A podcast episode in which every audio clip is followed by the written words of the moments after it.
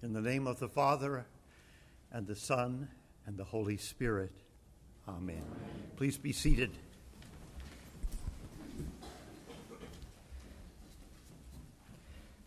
Number of, or there are a number of themes in today's readings, the most obvious and yet the deepest, perhaps, being that of belief and doubt.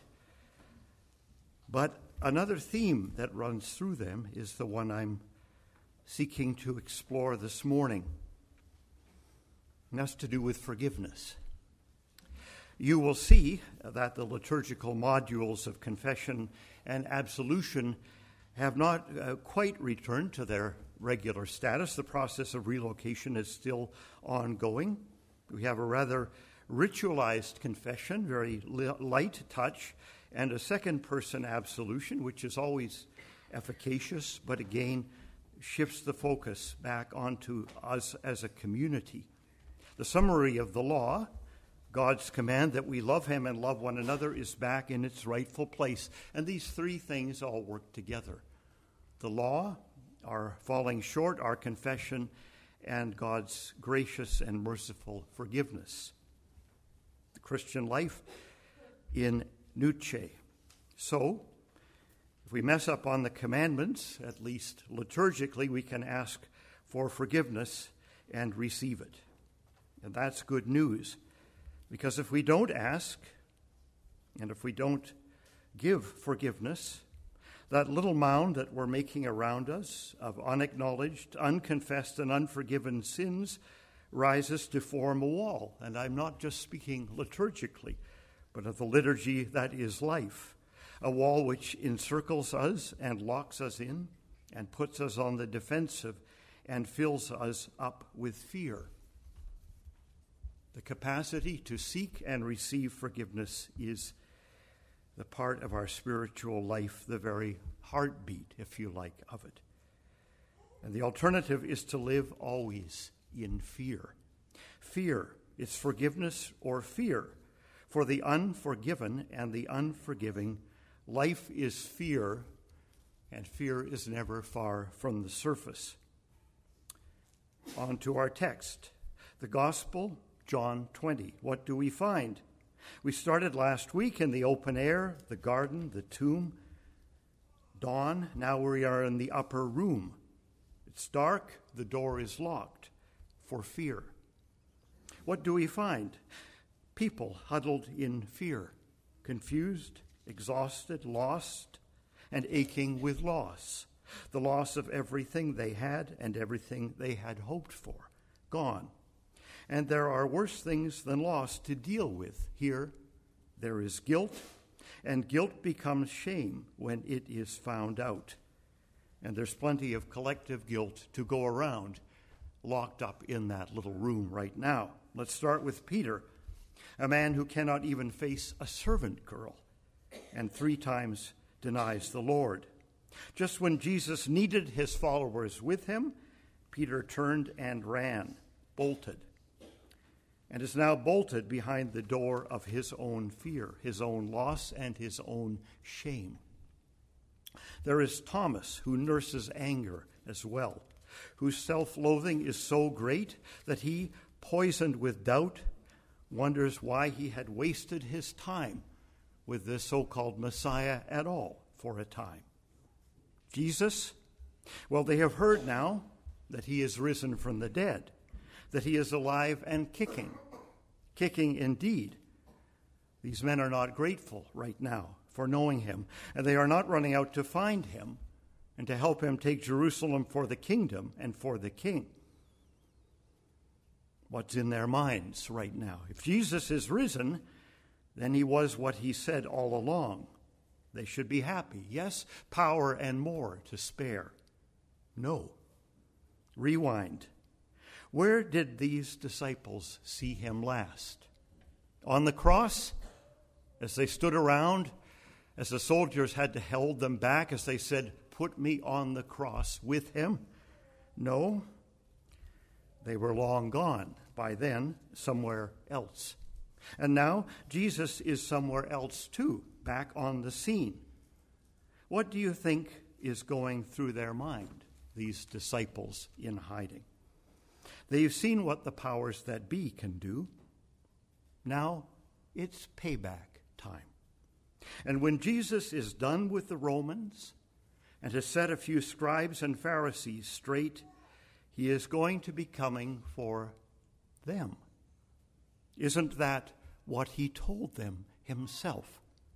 Remember those parables about unfaithful stewards and negligent servants. They remember them now. Remember what the Master will do when he returns. I quote, I tell you that to everyone who has more will be given, but from the one who has not, even what he has will be taken away. But as for those enemies of mine, bring them here and slaughter them before me. The voice of our Lord. And that's not all.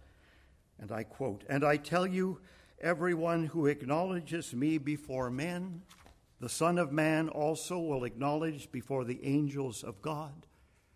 But the one who denies me before men will be denied before the angels of God. Thus saith the Lord. It will not be pretty, and now Jesus is here. A knock on the door, not even that. Jesus is not some phantom that passes through walls, that bolt slides open from without, and an all too corporeal body pushes the door open, pushes his way in. The disciples shrink. Jesus came and stood among them and said, Now you all know what Jesus says. Let's stop the clock because something happens here, right here in mid verse in this room. Jesus has come back for them. Yes. But something breaks that phrase, has come back for them in half, right there, and sets them free. Jesus has come back, yes, and for them, yes. This is the point. Jesus is for them, not against them. Jesus is for them. And that's why he's come back. That's why he will stay with them this next 50 days, enjoying them, eating with them, weeping with them, encouraging them, building them up, leading them on to what is next. Jesus' work is done, after all. He has lived his life, he has died his death. Now he is here just for them, for no other reason than I can understand, except to be just there for them, here for them, with them. Jesus came and stood among them and said to them, Peace be with you. We read that, it goes over our head. It's like he said, Hi, how are you? Even that would have been remarkable for them. Peace be with you. He shows them his wounds, that it really is he that really is risen. Then the disciples were glad. Then the disciples were glad when they saw the Lord. Jesus said to them again, Peace be with you. Then were they glad.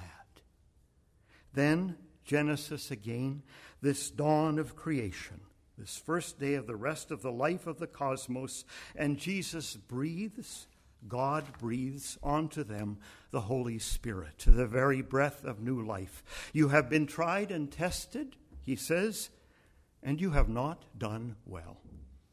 But now, now you will be given not just another chance to fail again. You will be given what you need and what you always needed. And now, forgiven, you will give. You will proclaim to the world the offer that what the re- world really needs, who the world really needs, is here too for them. Receive the Holy Spirit. If you forgive the sins of any, they are forgiven them. If you withhold forgiveness from any, it is withheld. There are a lot of rabbit trails around this text in which it is easy to get lost. It's easy to get lost here in thinking of the power of the church to enforce what goes on in heaven. I leave that thought to others. I say, better if heaven would use the, the church to empower what goes on in the world. Better if heaven would use us to set the agenda for what goes on in the world. One thing to take from this injunction that forgiveness, to be efficacious, to be real, must be not just proclaimed to the whole world in some general confession, but be offered and given to specific individuals, real people who have hurt you and who you have hurt. St. John says, We walk in the light as he is in the light. We have fellowship with one another, and the blood of Jesus, his Son, cleanses us, cleanses us from all sin. Again, it's about forgiveness. Walking in the light presupposes the rhythm of forgiveness. John, in his first letter, now making this forgiveness the foundation of the new creation. Wait a minute, you'll say. Sin and the forgiveness of sin are not these behind us. Were these not the rhythm of life in the old regime?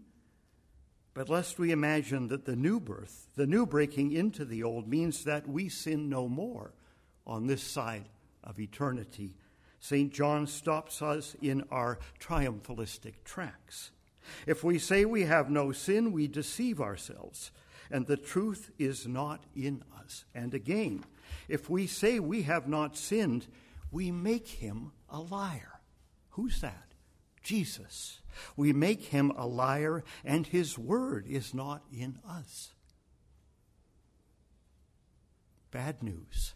But the good news, quite literally, the gospel is this if we confess our sins, he is faithful and just to forgive us our sins and to cleanse us from all unrighteousness. Now, I know what Luther said, and heaven forbid I should disagree with him. Sin boldly. well, there's a little context there. But Luther went on to say sin is not to be sought out, and we are not to go about looking out, seeking every opportunity to sin so that grace may, be, may abound.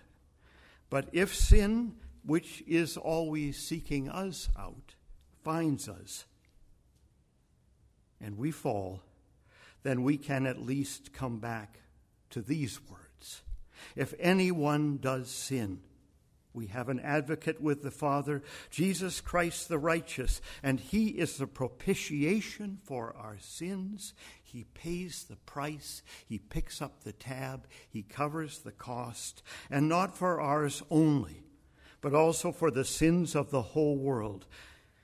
In what he has paid, there's plenty of forgiveness left over for that world, if that world will only ask for it if that world will only receive it.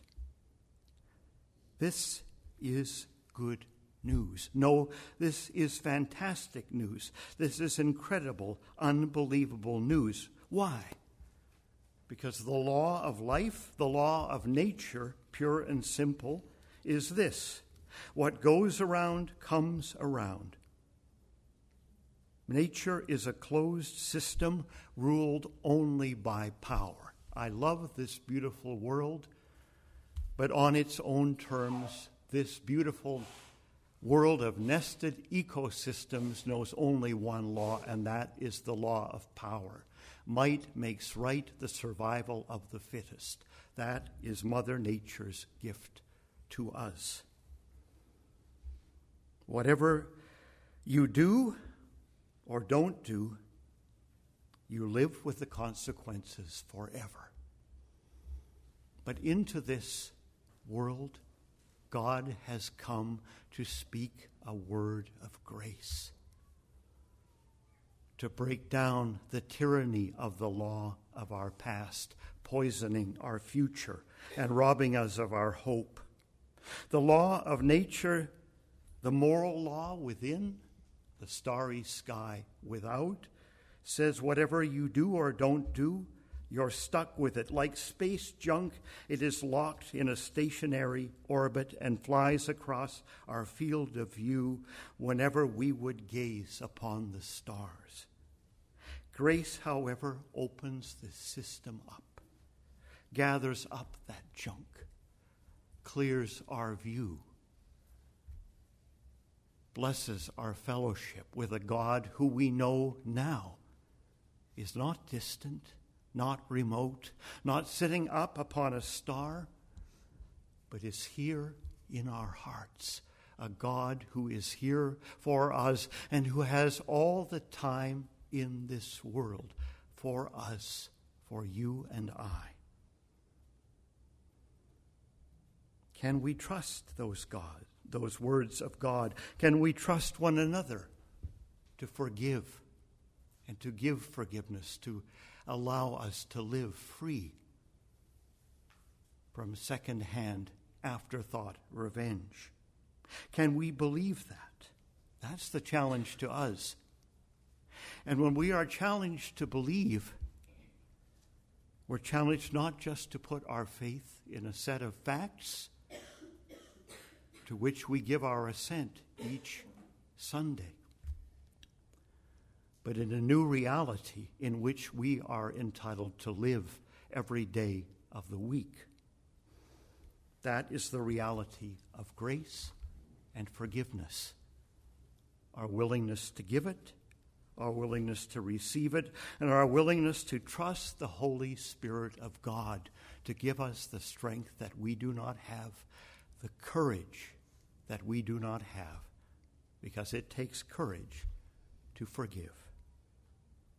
These words are written so that you may believe that Jesus is the Christ, the Son of God, and that by believing you may have life in his name. Can we do that?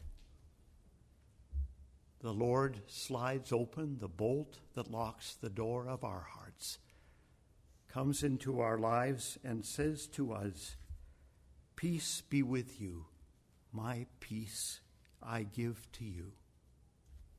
Amen.